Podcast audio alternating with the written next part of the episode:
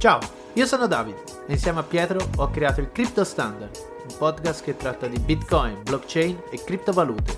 Se sei incuriosito da questo mondo, prenditi 5 minuti e buon ascolto.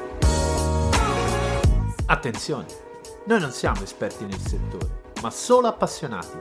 Mi raccomando, non interpretare ciò che diciamo come consiglio finanziario. Oggi parleremo di Ethereum e della sua criptovaluta Ether, la seconda per importanza e capitalizzazione.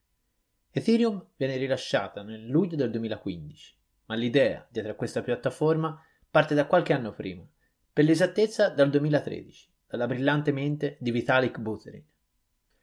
Per capire bene cosa sia Ethereum e come si diversifichi dalla blockchain di Bitcoin, è necessario fare un breve excursus sulla storia di Vitalik.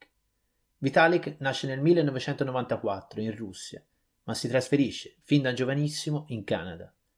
Qui, nel 2011, all'età di solo 17 anni, fonda il Bitcoin Magazine, una rivista che si occupava di Bitcoin e altre valute digitali.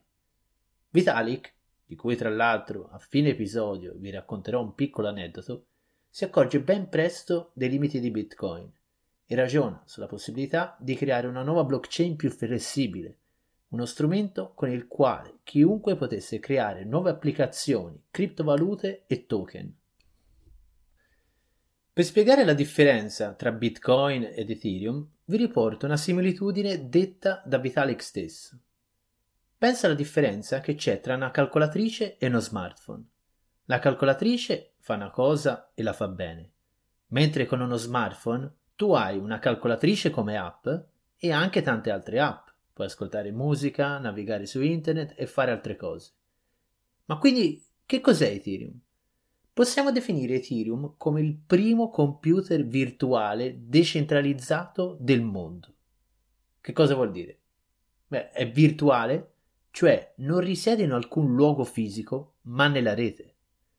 Tecnicamente, infatti, Ethereum è composto da tutti i computer che partecipano alla rete Ethereum ma allo stesso tempo è autonomo da questi.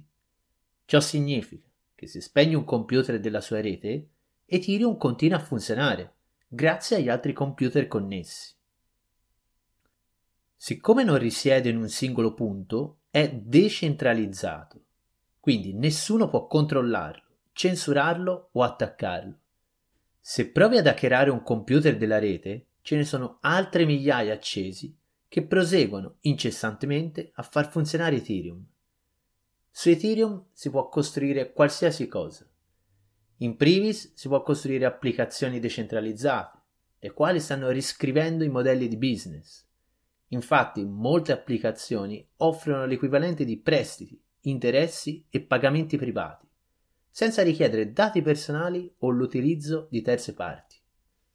Si possono costruire token, criptovalute, e addirittura sistemi di voto. Se non riesci a capire esattamente quest'ultima parte, non ti preoccupare. In futuro vedremo tutti questi aspetti in dettaglio. Per adesso ti basta sapere che, così come sulla blockchain di Bitcoin è possibile scambiare solamente del valore, quindi, citando l'analogia precedente, rappresenta la calcolatrice che svolge dei calcoli, Ethereum è invece quello smartphone che, oltre ad avere una calcolatrice come app, ha altre innumerevoli applicazioni. In conclusione, Ethereum nel maggio del 2021 ha raggiunto il mezzo trilione di capitalizzazione, superando colossi dal calibro di Samsung, Visa e Mastercard. E proprio con questi ultimi due ha stretto recentemente una partnership che ne accelererà notevolmente l'adozione. Non male se pensiamo che quando Vitalik nel 2013 inviò al fondatore di Mastercoin una startup che offre servizi nella finanza. La bozza del progetto di Ethereum si sentì rispondere È una buona idea, ma ci vorrà troppo tempo per svilupparla. E Vitalik, infastidito, rispose Fottiti, posso farlo da solo. Beh, direi che la storia gli ha dato ragione. Ti ricordo che il Crypto Standard è anche su YouTube con un sacco di materiale extra. Ti aspettiamo!